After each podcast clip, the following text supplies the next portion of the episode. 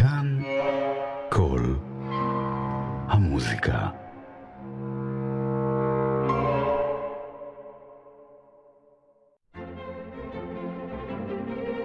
מגזין כאן כל המוזיקה עם אורי מרקוס. שלום לכם, מאזיני כאן כל המוזיקה. הנה עוד שבוע חלף לו, ושוב אנחנו במגזין שלנו, המשודר כאן, כמו בכל יום חמישי בשעה הזאת. היום נתמקד בפסטיבל באך השביעי במספר, שייפתח בשבוע הבא, בהפקתה של תזמורת הברוק ירושלים, ונעיר את יצירתו האחרונה של באך, אומנות הפוגה. נציג גם יום עיון מיוחד לכבוד יום האישה הבינלאומי, שיתקיים בשבוע הבא בחסות המחלקה למוזיקה באוניברסיטת בר אילן, וגם את uh, קונסורט ברטיני שהוקם לאחרונה. בין לבין נשמע כרגיל ככל שנספיק כמה מן הפינות הקבועות שלנו. על הביצוע הטכני היום אמון מיכאל אולשוונג, והנה אנחנו מתחילים.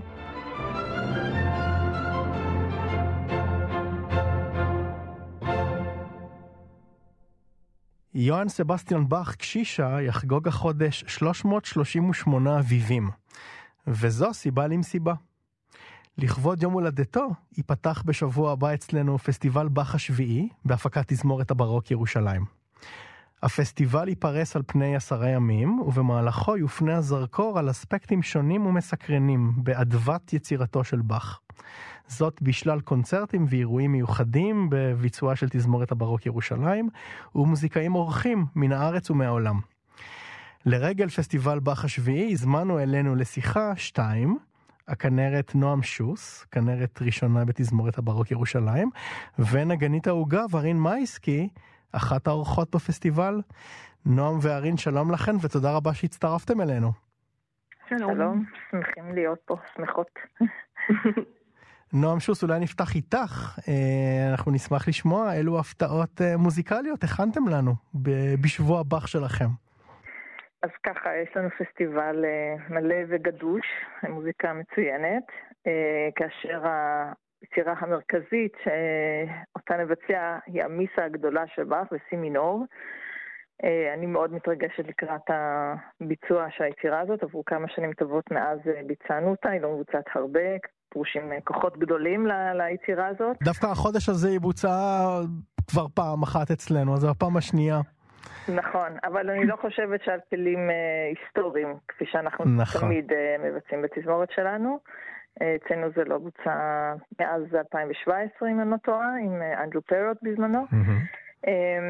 קודם כל זו יצירה, יצירת מופת, באמת יהלום בכלל ביצירה האנושית אני חושבת יש האומרים שזה ה top שיש. כן, כמעט כל, אה, כמעט כל מוזיקאי, אה, לא יודע אם כל מוזיקאי, אבל כל כך הרבה מוזיקאים ששואלים אותם על יצירה אחת שקרובה לליבם במיוחד, שהם אוהבים, אז בדרך כלל הם בוחרים את היצירה הזאת.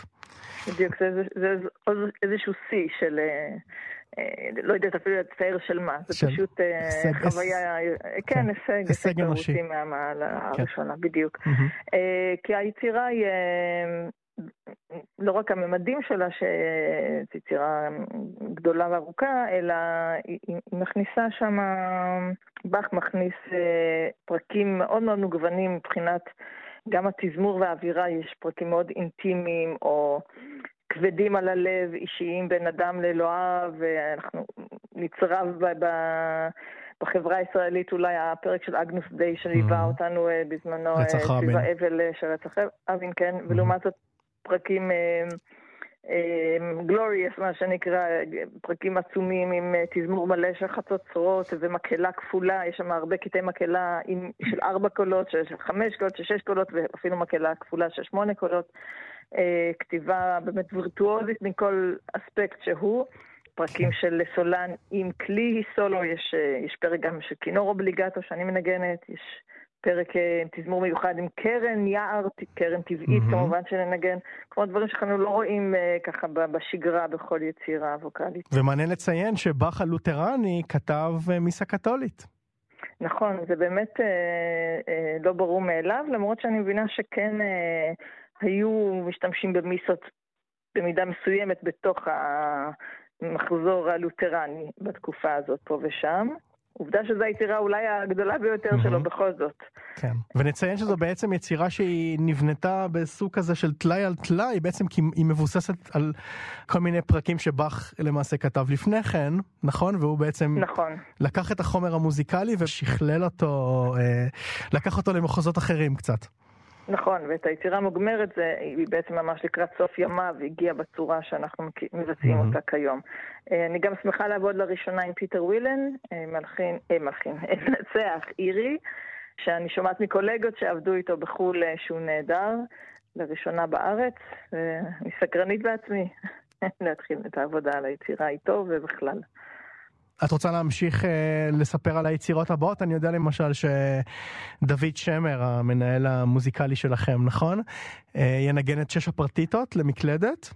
נכון, שהוא גם uh, הקליט לאחרונה, זה אמור להיות uh, מאוד מעניין לשמוע את זה live. Mm-hmm. Uh, בכלל זה יהיה במסגרת יום עיון, שיהיה, לרוב אנחנו עושים במסגרת הפסטיבל יום עיון, ויהיה קונצרט של תלמידים של משכנות שאננים, פסנתרנים, שינגנו, וזו הזדמנות אה, בשבילם אה, לקבל במה כזאת, ואנחנו נשמע באותו יום גם נגינה, היום מבצעים הרבה, באך למקלדת על פסנתר, למרות שבאך עצמו לא כתב לפסנתר, הוא, הכלי הזה רק ככה הומצא בתקופתו, והוא mm-hmm. די עיקם את האף כשהוא נתקל בכלי הזה, פגש אותו אצל הקיסר.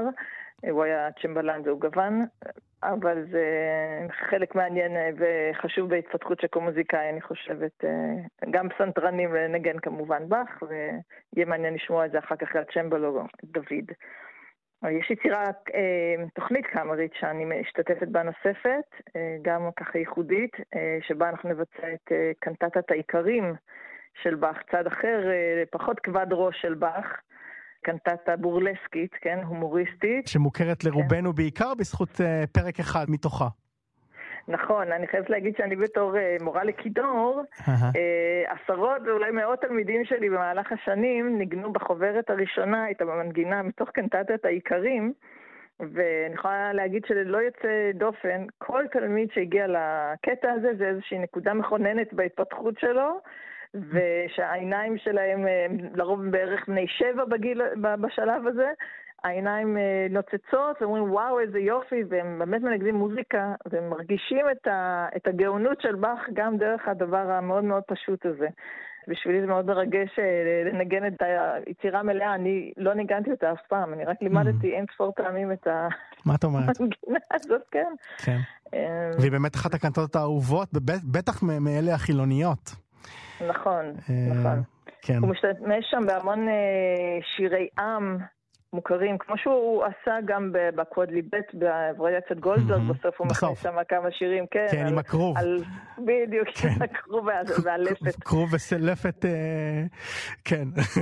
בדיוק. אנחנו תמיד חושבים על באך כטיפוס כזה, באמת, עם הפרצוף הרציני הזה, וכבד ראש, ויש לו צדדים אה, הומוריסטיים. שם המימד הזה בהחלט בא לידי ביטוי, נכון. נכון, זה בעצם מעין כן. חזרה הביתה שם. נכון, נכון. אה, כן. זה באמת החיים היומיומיים של הכפרי. בריאים שמגיע, בעצם השם הקנטטה בגרמנית אומר, יש לנו מושל חדש, הם ככה מרכלים, הוא ואשתו, כן. העיקר על, על, על, על גובי המיסים.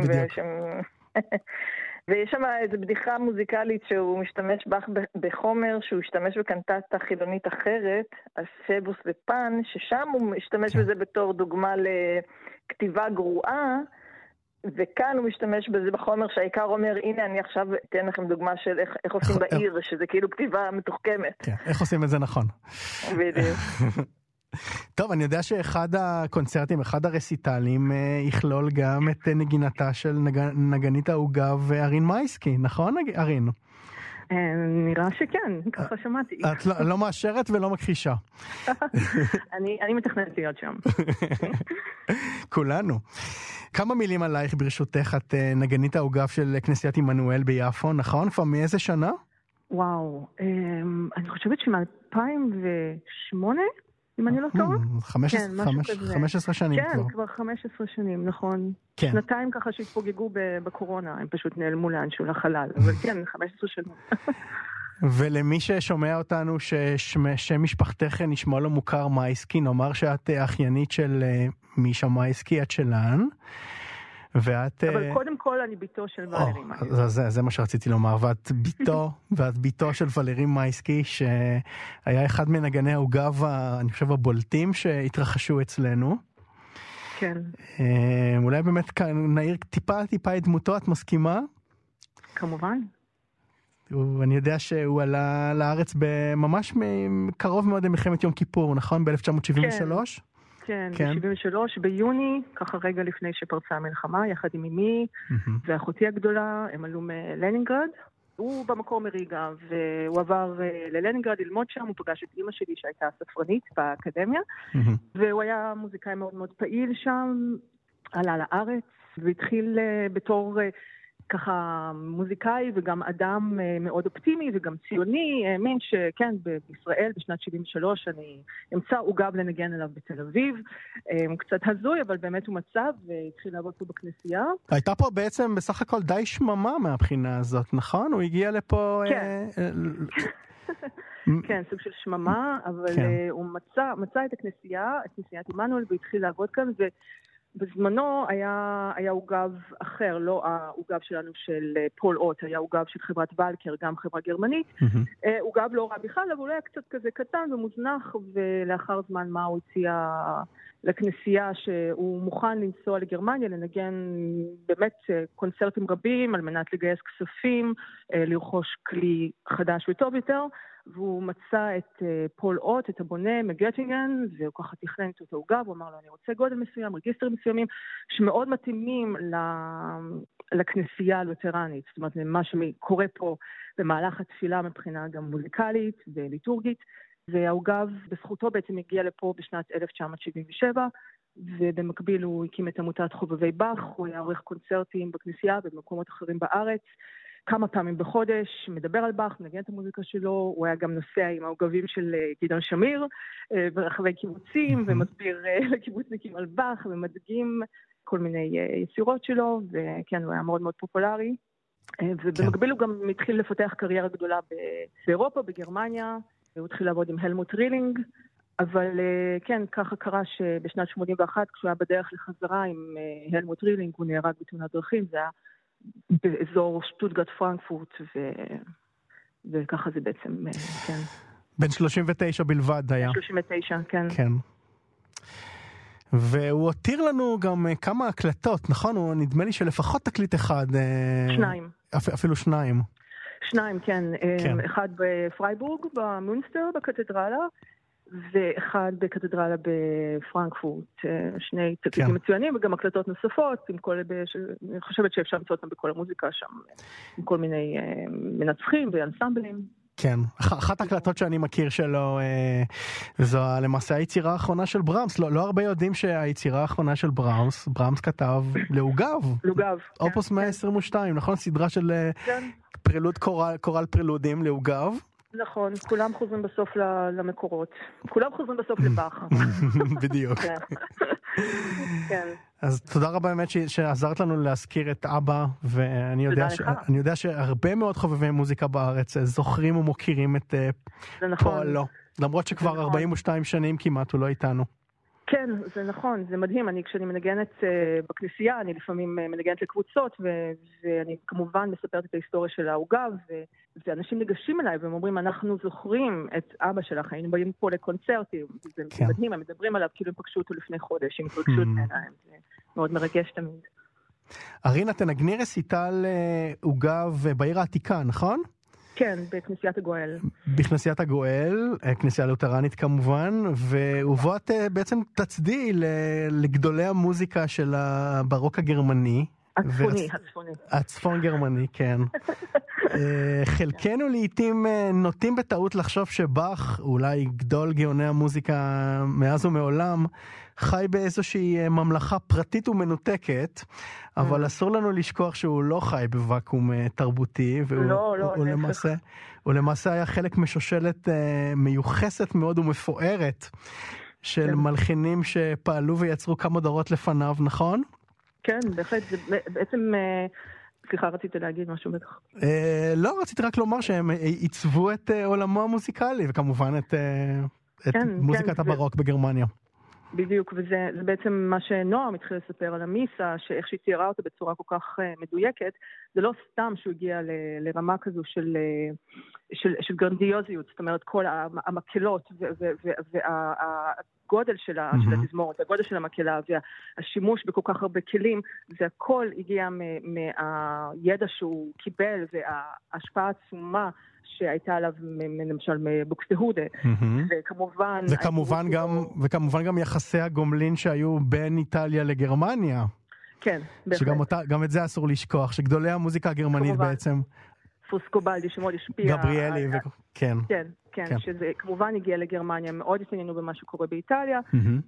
מבנים מוזיקליים, השימוש בכלים מאוד מיוחדים, בתזמורות, זאת אומרת כל זה כל כך פרץ במאה ה-17 דרך העניין, הרצון של בוקסטהודה להביא את כל הדברים האלה ללובק, הוא ארגן שם ערבי מוזיקה מאוד מאוד אה, עשירים שגרמו לבאך, אני חושבת שהרבה אנשים מכירים את הסיפור הזה, באך הצעיר, כשהוא היה בן 20, הוא פשוט כן. היה...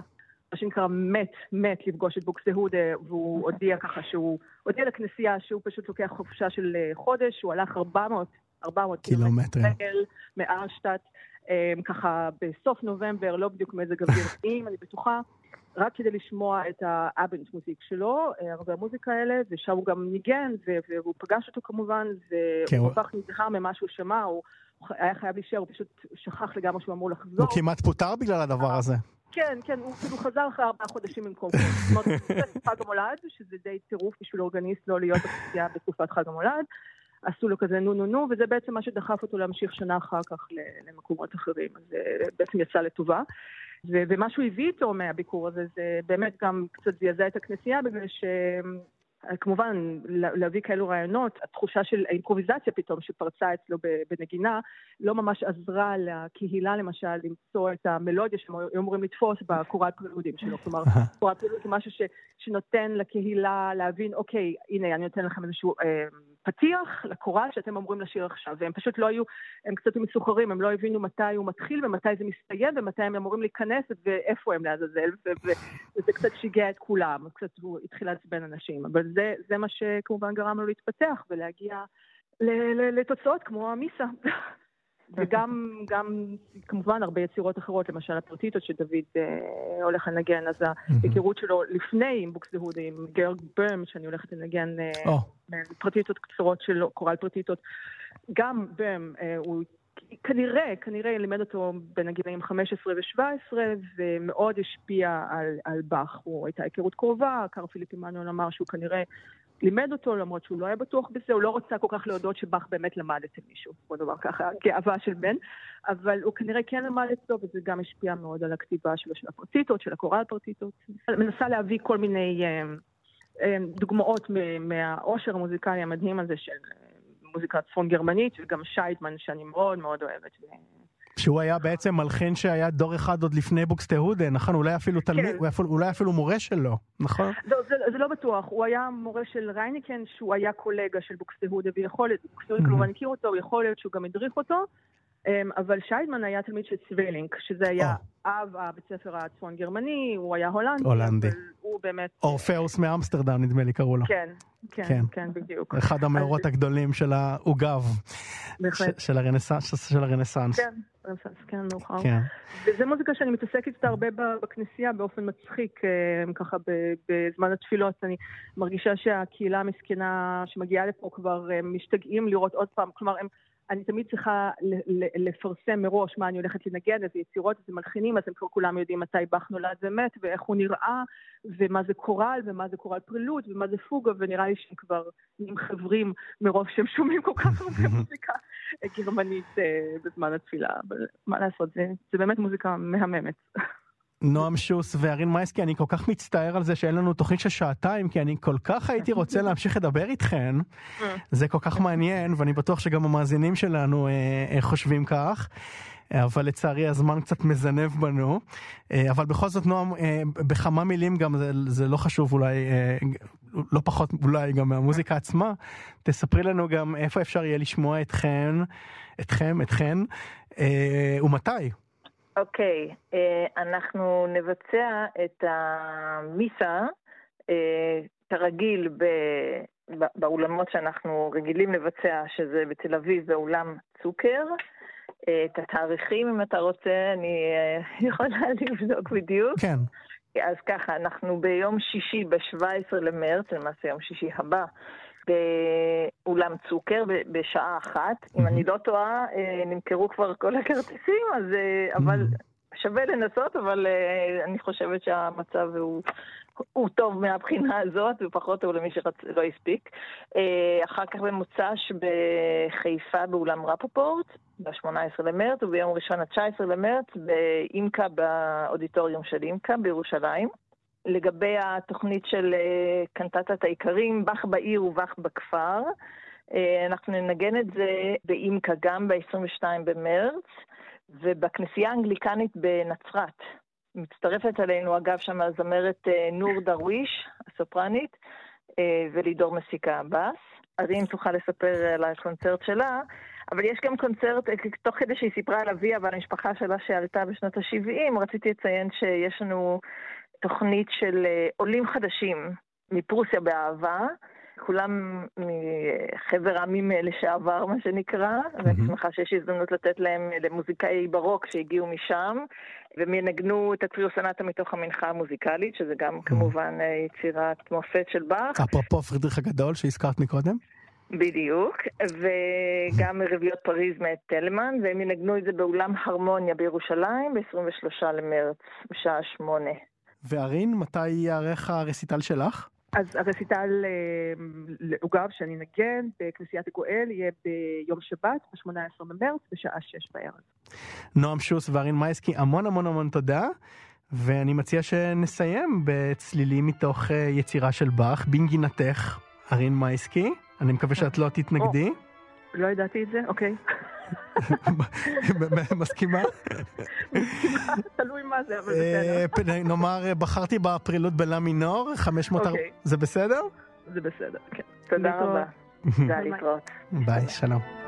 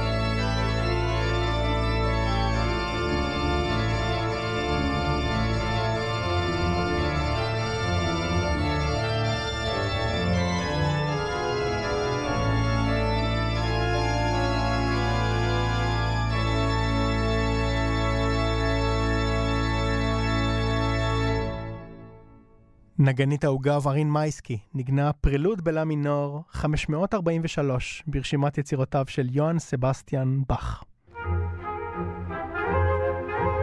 מומנט מוזיקלי וכעת לפינתו של מיודענו עידו קרן, נחבא אל הכלים. עידו, בבקשה. ערב טוב אורי וערב טוב לכל המאזינים. האין בקרב דורשי שלמה של סנסנס ולו אחד שיגיד לו שהוא הלחין כבר מספיק? כך התבטא פעם קלודי ביסי אודות המלחין בן ארצו, הקשיש ממנו בהרבה, שאכן הלחין הרבה מאוד, וכמעט בכל סוגה מוסיקלית אפשרית. הבה נשים את דבריו המושחזים והמשעשעים, יש להודות, של DBC, על המדף המכובד והלא פחות שנוי במחלוקת של ביקורות מלחינים על מלחינים אחרים, ונניח לאוזנינו להתענג על העושר המלודי עתיר ההמצאה, הצבעוניות, הפיקנטיות, העידון והליטוש, ההומור והרעננות שהמוסיקה של סנסנס משפיעה עלינו. כפי שדבריו של דיביסי יעידו, דווקא תכונות אלה היו לו לסנסנס לרועץ, וכבר בחייו. גם בימינו ממשיך מכלול יצירתו להיתפס על ידי רבים כשטחי ונטול מהות של ממש. תורמת לכך העובדה שרבות מיצירותיו כתובות ברוח שניתן לכנותה קלאסית, בניגוד לרומנטית. קווים נקיים וברורים, תזמור בהיר עד שקיפות וביטוי חסכוני ומאופק. התוצאה של כל אלה, יש להודות, עשויה להתבטא בריחוק רגשי מסוים של המלחין ממושא יצירתו, אך בכך אין בוודאי קול רק כשלעצמו. לפיכך, ובסיכומו של עניין, יש רק להצטער על כך שיצירות רבות של סנסנס אינן מוכרות כלל לקהל הרחב. בין אלה ניתן למנות שירים רבים, שכ-20 מהם עובדו על ידי המלחין לגרסה, שבה התזמורת מחליפה את הפסנתר כמי שמלווה את הקול הסולן. אחד מאלה עובד שוב, והפך ליצירה תזמורתית טהורה. הלא היא הפואמה הסימפונית המוכרת והאהובה דאנס מקאבר, מחול המוות. תשעה עשר מהשירים האלה הוקלטו בחברת אלפא ויצאו לאור בשנת 2017. ביניהם גם הגרסה המושרת של מחול המוות בליווי התזמורתי. שיר אחר בהקלטה הזו נקרא La brise, הרוח, והוא אחד מכמה שהולחנו למילים מתוך המחזור לילות פרסיים, פרי עטו של המשורר הצרפתי ארמן רנו, בן זמנו וידידו של סטפן מלארמה, הזכור בין השאר כמי ששירתו נתנה את ההשראה למנחת הפאונד של דביסי, מיודענו מקודם. קבוצת השירים הזו הוכתרה על ידי סנסנס בשם מלודי פרסן, שירים פרסיים, והיא נושאת במספר האופוס 26. הפרסיות של הפואמות הללו היא דוגמה אופיינית לנהייה של האומנים הצרפתים בתקופה הרומנטית אחר האקזוטי. אחסוך בתיאורים, ותחת זאת אקרא את השיר הקצר הזה בתרגום לעברית. מעשה ידיי ועם המאזינים הסליחה על חטאי קולמוסי.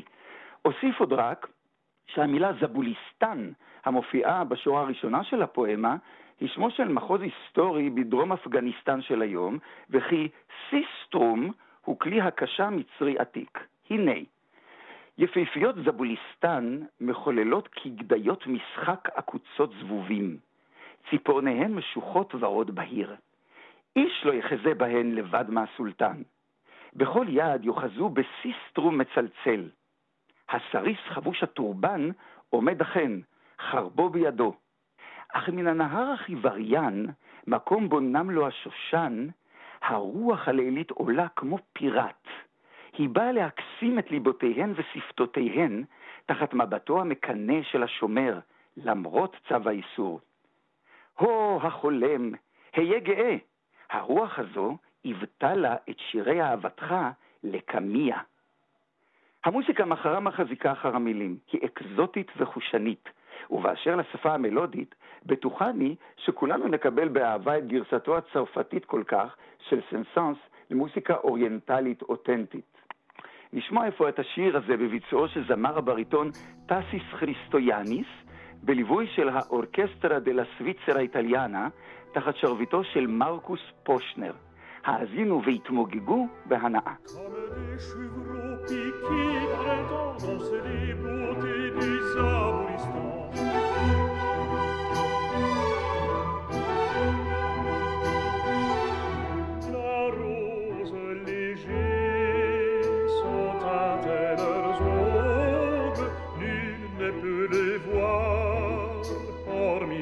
sultan. On a de chacune un cistre rhizome, sobre point se tient le nuit quand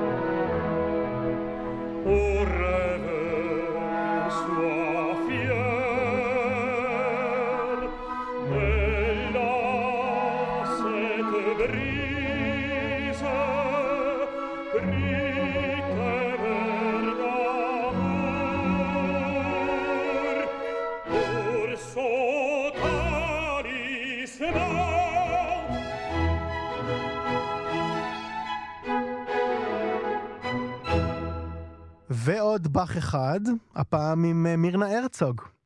שלום מירנה. שלום אורי.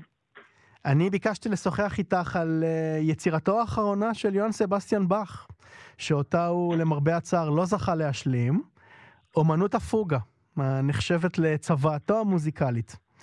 אנסמבל פניקס, שאת מירנה עומדת בראשו, יבצע את היצירה הזאת בסדרת קונצרטים ברחבי הארץ, בחיפה, ברעננה, תל אביב וירושלים.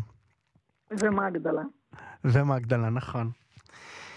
שנים רבות ראו באומנות הפוגה יצירה מופשטת, מוזיקה שנועדה לעיניהם של מוזיקאים בלבד, לא לאוזניהם של קהל השומעים.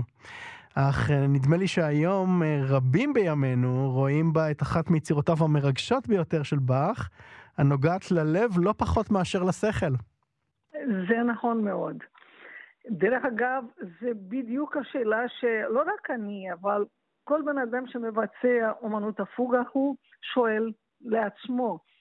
כי השכל שלנו מבין כל המשוללות של הדבר, האינטריקסי, כמה, כמה זה, mm-hmm. והלב מתרגש כל הזמן, ואנחנו שואלים לעצמנו, איך יכול להיות שדבר כל כך, שנראה כל כך שכלי, איך זה יכול להיות שהוא מרגש כל כך, והוא באמת מרגש. הפתרונים לבאך.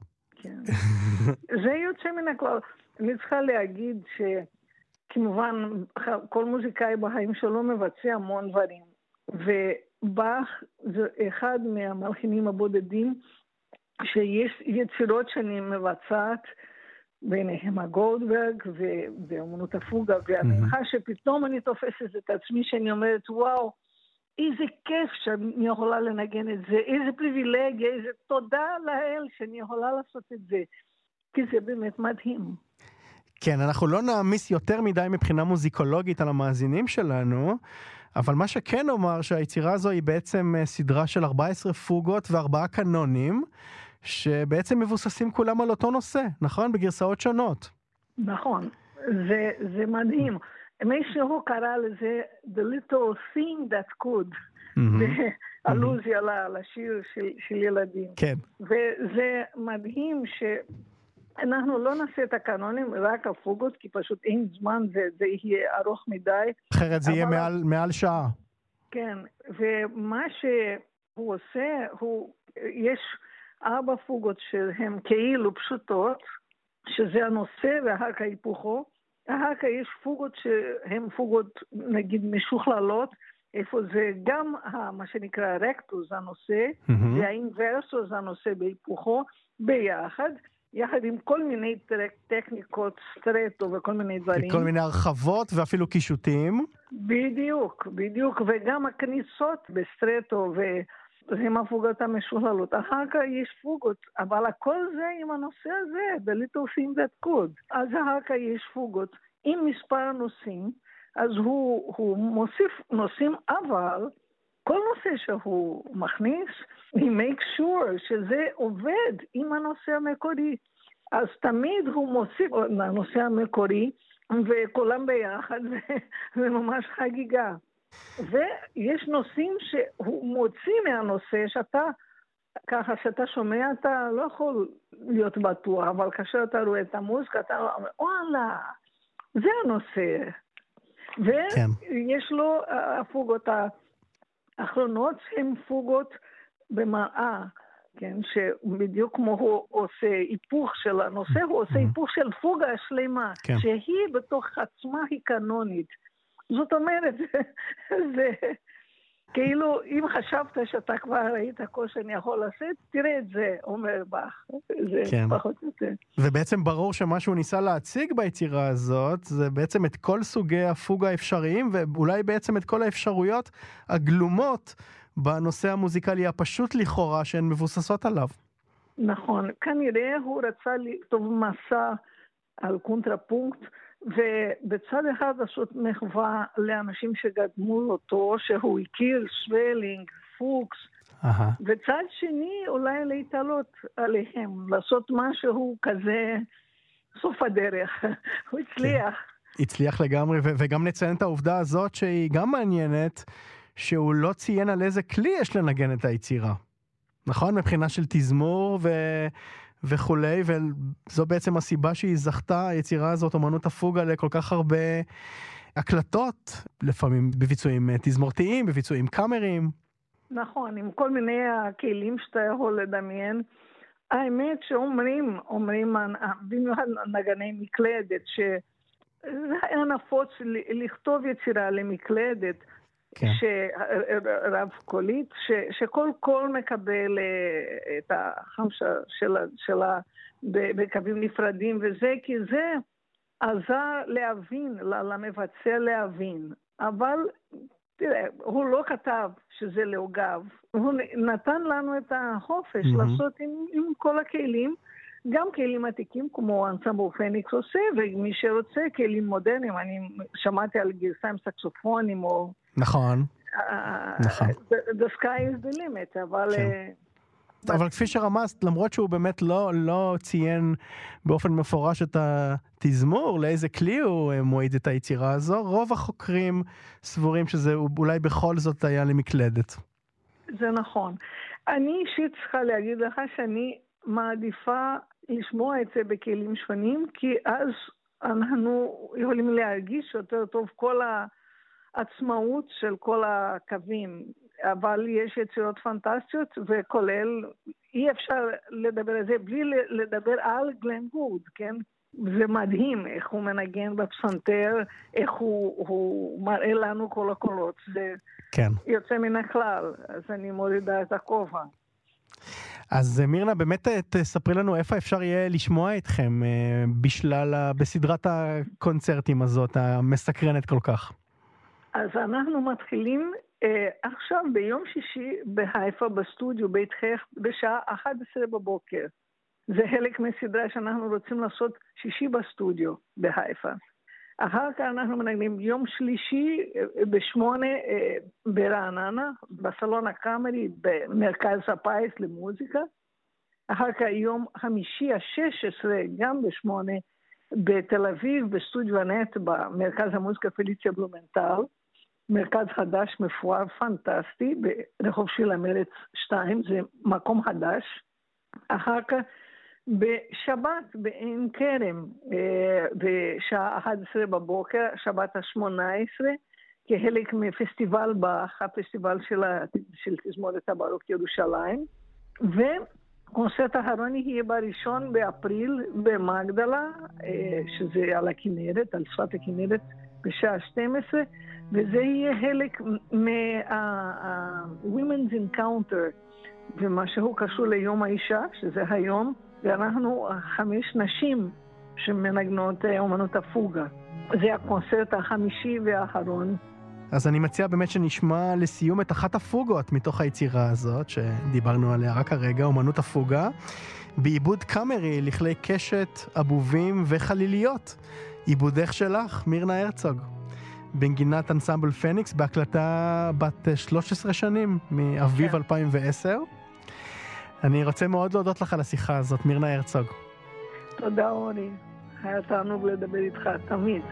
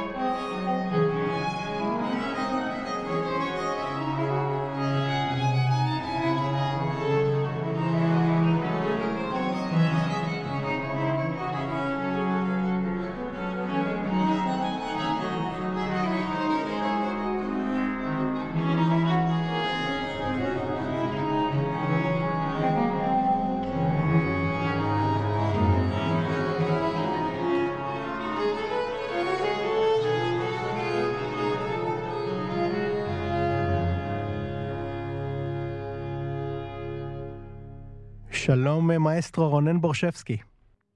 שלום, שלום. מה שלומך אורי?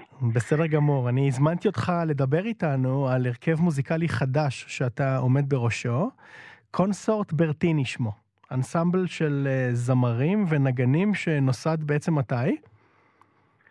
ממש עכשיו, זה fresh from the oven. כן, טרי מהתנור, אנחנו בעצם, זה מעין, אה, נקרא לזה יוזמה או אה, משהו חדש שנולד משילוב באמת של, של קבוצת נגנים שאני כבר עובד איתם במשך זמן מה בנסיבות כאלה ואחרות. ואיכשהו הרכבנו את הגוף הזה ביחד עם המקהלת ברטיני הנהדרת שלנו, וזה למעשה המפגש הבכורה, ואני חושב שמוצלח ביותר. לזכרו של גארי ברטיני כמובן, שאתה אגב הספקת לצקת מים על ידיו? את גרי אני הכרתי, יצא לי לשיר כנקרא לזה צעיר, אה, תחת שרביטו כמה וכמה פעמים, וגם השתתף בכיתות רומן איתו, וספגתי כמה שאני יכול מהאדם המופלא הזה, באמת אה, אחד מגדולי המנצחים ש, ש, שידענו כאן בארץ. כן, בכלל, מגדולי המוזיקאים שיצרו ופעלו כאן, גם בתור מלחין אפילו. נכון. כן, רונן, והסיבה שבעצם פניתי אליך היא קונצרט חדש, נכון? שאתם אה, עורכים בימים אלה. כן, נכון, אנחנו, אה, יש לנו את הקונצרט שהיצירה המרכזית שלו היא הרקבים של פורה, אבל אה, בנוסף לזה יש לנו גם דיוטימנטו של מוצרט ואת סוויטת הולברג הנהדרת של גריג. כן, היה לנו כבר שלשום בתל אביב, יש לנו היום, יום חמישי בירושלים, באימקה, בשעה שמונה. ובשבת בבוקר ב-11 באלמה בזיכרון יעקב. כן, דיברטימנטו אה, של מוצרט הצעיר, נדמה לי בן ה-16, נכון? כן, מוצרט, אה, כן, יש לו כבר סימפוניה מגיל 8, אז בגיל 16 הוא כבר מאסטר... אה, זקן, זקן מופלג. כן. כן. אחר כך מגיע תורו של גריג, סוויטת הולברג, או ליתר דיוק מזמנו של הולברג, נכון? נכון, בדיוק, בדיוק. יצירה נהדרת, נהדרת של גריג, באמת עם מעין קריצה ל... לנאו-קלאסיקה. כן, כן, ריקודים מתקופת הברוק כביכול, אבל כמובן עם ה touch ההולברגי והרומנטי, יצירה יפהפייה לתזמורת מיתרים, באמת תענוג. כן, שנכתבה בעצם אה, לרגל אה, שנת המאתיים להולדתו של לודוויג אולברג, שהוא נחשב לאחד מ... אולי הביאליק, או אה, אני יודע מה, של נורבגיה ודנמרק, מגדולי המשוררים והמחזאים אה, של נורבגיה במאה ה-17-18. נכון, נכון. באמת, הוא, אולי הגיבור הנורבגי אחד המפורסמים ביותר שלהם, אז באמת ל-200 שנה להולדתו, זה, זה הזדמנות אה, נהדרת בשביל, בשבילו לכתוב משהו שקורץ לסגנון של התקופה הזאת, ובעצם זה באמת חדש, הסגנון הזה של לכתוב עם uh, סוג. של הומאז' לסגנון עתיק יותר. אז, כן. uh, אבל זה שילוב כזה נהדר של סגנונות של רוב הפרקים יש להם שמות של ריקודים של, של תקופת הברוק, אבל הטאץ', המוזיקה, יש לה אקספרסיה באמת uh, רומנטית וריגית. כן, וגריג בעצמו היה איש ברגן בדיוק כמו אולברג, אז זה מחווה של, כן. וכמובן הרקבים של פורה. כן, כן, באמת אחת המאסטרפיסים של המוזיקה הווקאלית, הרקוויאם, שללא עוררין האופטימי ביותר שיש, זה מעין שילוב בלתי אפשרי של רקוויאם ואופטימי. אני חושב שפורה כן. באמת עשה פה משהו שלא עשו לפניו. הוא כביכול מחייך ומקבל באהבה וברצון טוב את הגורל שבא ועתיד לקרות לאחר יום מותך. אה, והוא אפילו, יש ציטוט מאוד יפה שלו, אה, אני ממש, אני קורא לכם את זה עכשיו. אנשים אמרו שהרקבים שלי לא מבטא את האימה מפני המוות. היו אפילו שקראו לו שיר ערש למוות, אבל כך אני חש את המוות. גאולה משמחת, כמיהה לאושר בעולם הבא, ולא מעבר מצער. אז המוזיקה היא כולה מלאת אופטימיות, מלאת חן ויופי, ואם בכלל איכשהו יש יצירה שהמושג הזה של אסתטיקה ביופי של סאונד, של צליל, mm-hmm. זה האייטם המרכזי שלה, אני חושב שזו אולי היצירה דוגמה ומופת לכמה מתוק ויפהפה וטהור וזך ועם יראת קודש ועם חיוך על השפתיים, אנחנו אה, מפליגים לדרך, בדרך אל העולם הבא. נהדר. אני קונה עכשיו. כן, הוא גם הרבה יותר קטן וצנוע גם מבחינת המשחו המוזיקלי. בוא נאמר שלא כמו הרקבים, הרקבימים הגיגנטיים הגדולים של ורדי וברליוז. הוא בערך כן, שליש, ברליוז כמעט... זה באמת בומבסטי. כן. שליש אה, זמן. כן, אני חושב 35 דקות, אה, אולי קצת יותר, בערך 10 דקות יותר קצר מהרקים של מוצרט. ובוודאי יותר קצר מזה של ורדי, ובוודאי עוד יותר משל ברליוז. אה, אבל אה, טוב, יש לנו גם את הרקבים הגרמני של בראמס, שאגב, mm. הוא יחסית לכל האחרים, יש בו הרבה אופטימיות בעצמו. כן, הוא... מה גם שהוא לא משתמש בטקסטים בכלל של רקבים. נכון. אבל, אה, אבל הוא גם כן יוניק, כן. כן, הוא גם דומה, הוא גם דומה מאוד ליצירה הזאת, בזה לפחות, ב, ב, בתקווה ובפיוס ו... נכון. נח, בנחמה. נכון, נכון. כן. נכון. אולי זה זמן טוב עכשיו עם כל מה שקורה אצלנו בארץ, לחפש קצת תקווה בכל דבר שהוא. אז אה, למהירי ההחלטה, איפה אפשר יהיה לשמוע אתכם אה, ומתי? אז כן, היום, היום בירושלים, באימקה, באולם היפהפה והמיוחד הזה, באימקה בשעה שמונה, ובשבת באלמה, בזיכרון יעקב, 11 בבוקר, גם כן אולם נהדר. רונן בורשבסקי, אני רוצה מאוד להודות לך, ואני מציע שאולי אה, ניפרד לצלילים מתוך אה, פרק הסנקטוס, המלאכי והיפהפה, מתוך הרקבים של פורה, שאתם מבצעים כעת. פרק שהוא מעין אה, שירת מענה כזה, נכון? רספונסוריום, עתיק. נכון, נכון, ממש ככה, נשים, גברים, או תזמורת מול מקהלה, נכון? כן, עם הנבל הנהדר הזה שנמצא בתווך שמלווה. נכון. ונותן תחושה של ריחוף כזה מלאכי. תודה. ממש ככה, כן. כן, תודה רבה ובהצלחה. תודה, תודה רבה. להתראות.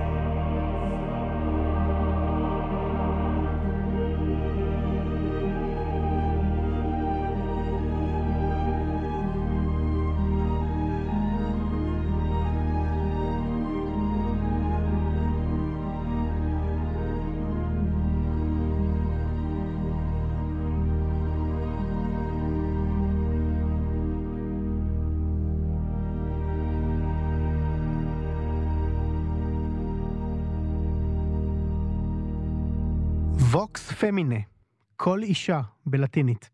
זהו שמו של יום עיון מיוחד לכבוד יום האישה, שייערך ביום שלישי הבא, 14 במרס, בחסות המחלקה למוזיקה באוניברסיטת בר אילן ופורום המלחינות והמבצעות בישראל.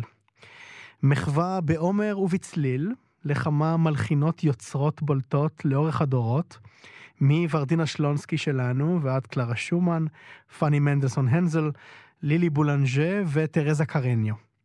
המנהלת האומנותית של יום העיון הזה היא הדוקטור אלונה אפשטיין, והיא נמצאת איתנו כעת על הקו. שלום אלונה. שלום לך. אז אה, אילו הפתעות הכנתם לנו בשבוע הבא, ביום העיון הזה שלכם? בשבוע הבא בכנס בעצם נשמע כמה הרצאות מאוד מאוד מעניינות. אה, אחת מהן תהיה של אה, דוקטור ענת ויקס, על יצירות של ורדינה שלונסקי, שלא פורסמו, שלא יצאו לאור, והיא מצאה כמה דברים מעניינים על היצירות האלו. אני מזכיר רק שוורדינה שלונסקי הייתה אחותו הצעירה של אברהם שלונסקי. נכון מאוד, נכון מאוד, וגם... והייתה מלחינה וחוקרת מוזיקה בזכות עצמה.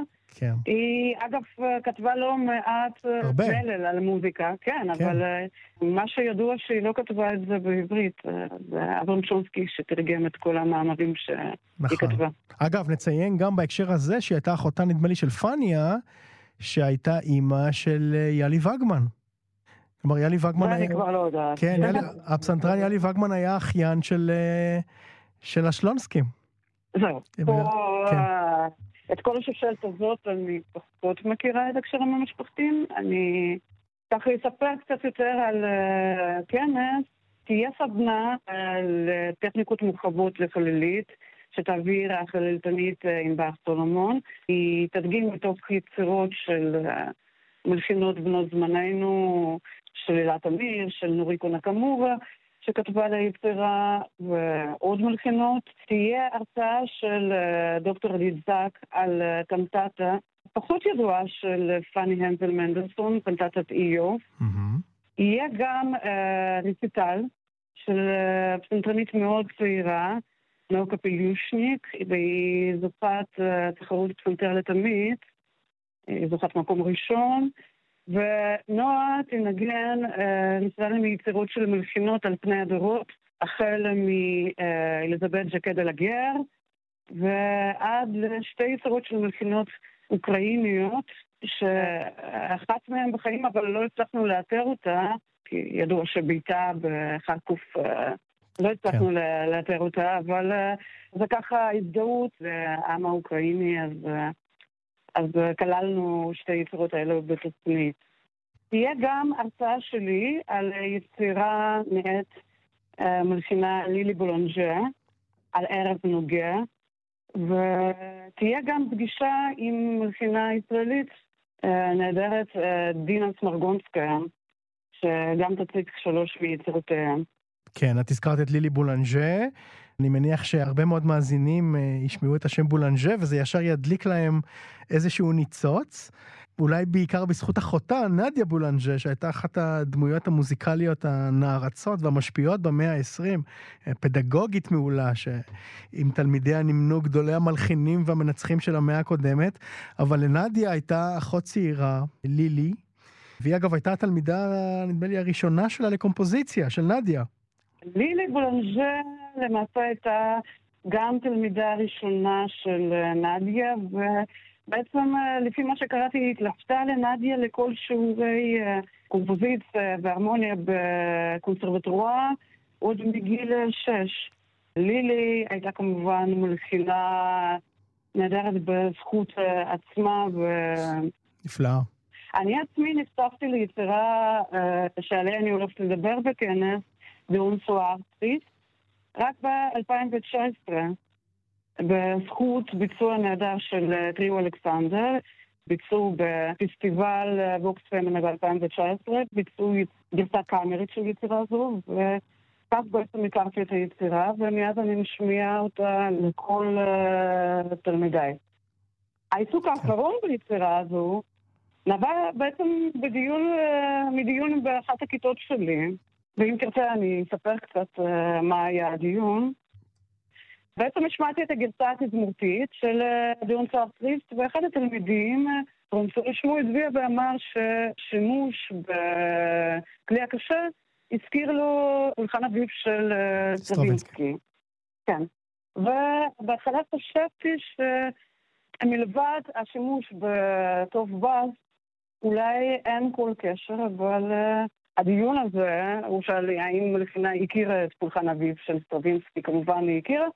אגב, נדמה לי שבאותה שנה בדיוק, פולחן האביב זה 29 במאי 1913, באותה שנה בדיוק לילי בולנג'ה זכתה בפרס רומא. והיא, נכון וזה לא מאוד. לא סתם שהיא זכתה בפרס רומא, זה היה הפרס החשוב ביותר שהקונסרבטוריון הפריזאי העניק. לא, אגב, לא רק למוזיקאים, אלא בכלל לאנשי, אה, באדריכלות ובמחול ובספרות. היא הייתה האישה הראשונה שזכתה בפרס הזה. הראשונה. היא הייתה האישה הראשונה שזכתה בפרס הזה. נדיה בולנג'ה, שגם uh, הגישה את מועמדותה לפרס במשך הרבה שנים, הגיעה רק למקום השני. השני. ובעצם כן. לילי היא האישה הראשונה שזכתה בפרס היוקרתי הזה. אחרי שהיא זכתה, עם הגעתה לרומא היה לה מאוד קשה, כי היא הייתה מאוד מאוד חולה. ולמרות שהייתה חולה, היא הספיקה לכתוב לא מעט יצירות. גם בזכות הפרס היוקרתי הזה שהיא העניק לה... נתן לה קצת שקט, שקט אה, תעסוקתי, כן. שקט תעסוקתי, גם שהייה בווילה מדיצ'י, וגם אה, חוזה עם אה, ריקורדי. ריקורדי. כן. אז בעצם בזכות שהייה בפרס הזה, היא כתבה לא מעט יצירות, ו D'un soir triste הייתה היצירה האחרונה שמופיעה חלקית בכתב ידה של לילי בולנז'ה. שזה 1917-18, נכון? לא, 1918. 1917 זה D'un matin de printemps. כן. הבוקר הרביעי, 1918 זה זו שנה של על ערב נוגע. כן, ואז במרס 1918, כשהיא בשיא פריחתה, מתה בולנג'ה מוות טרגי משחפת המעיים, היא הייתה בת 24 בלבד. שנתיים פחות מפרגולזי. היא הותירה כן. אחריה עשרות בודדות של חיבורים אה, פרי עטה. אגב, באותו שבוע בדיוק מת גם קלודי ביסי, שהיה מבוגר ממנה, דור אחד לפניה. גם במרס 1918. אה, דוקטור אלונה אפשטיין, אני מאוד מודה לך, ואני מציע שנשמע לסיום יצירה שאני מאוד אוהב, של אה, לילי בולנג'ה. אני במיוחד אוהב את היצירות הקוליות שלה, שם לדעתי עיקר הכוח שלה כ- כמלחינה, זה בעיניי הצנועה. ויש לה יצירה אחת נפלאה, בסך הכל שבע או שמונה דקות משחה, תפילה בודהיסטית עתיקה, זה לטנור, מקהלה ותזמורת. אה, יפה מאוד. וזה פשוט מוזיקה אה, מרגשת ונוגעת ללב. בעצם תפילה לשלום. סוג של. סוג של, כן. תודה רבה לך, אלונה אפשטיין. הנה, ג'ון אליוט גרדינר מנצח בהקלטה שנשמע על מקהלת מונטוורדי, והתזמורת הסימפונית של לונדון, עם הסולן ג'וליאן פוג'ר, הטנור.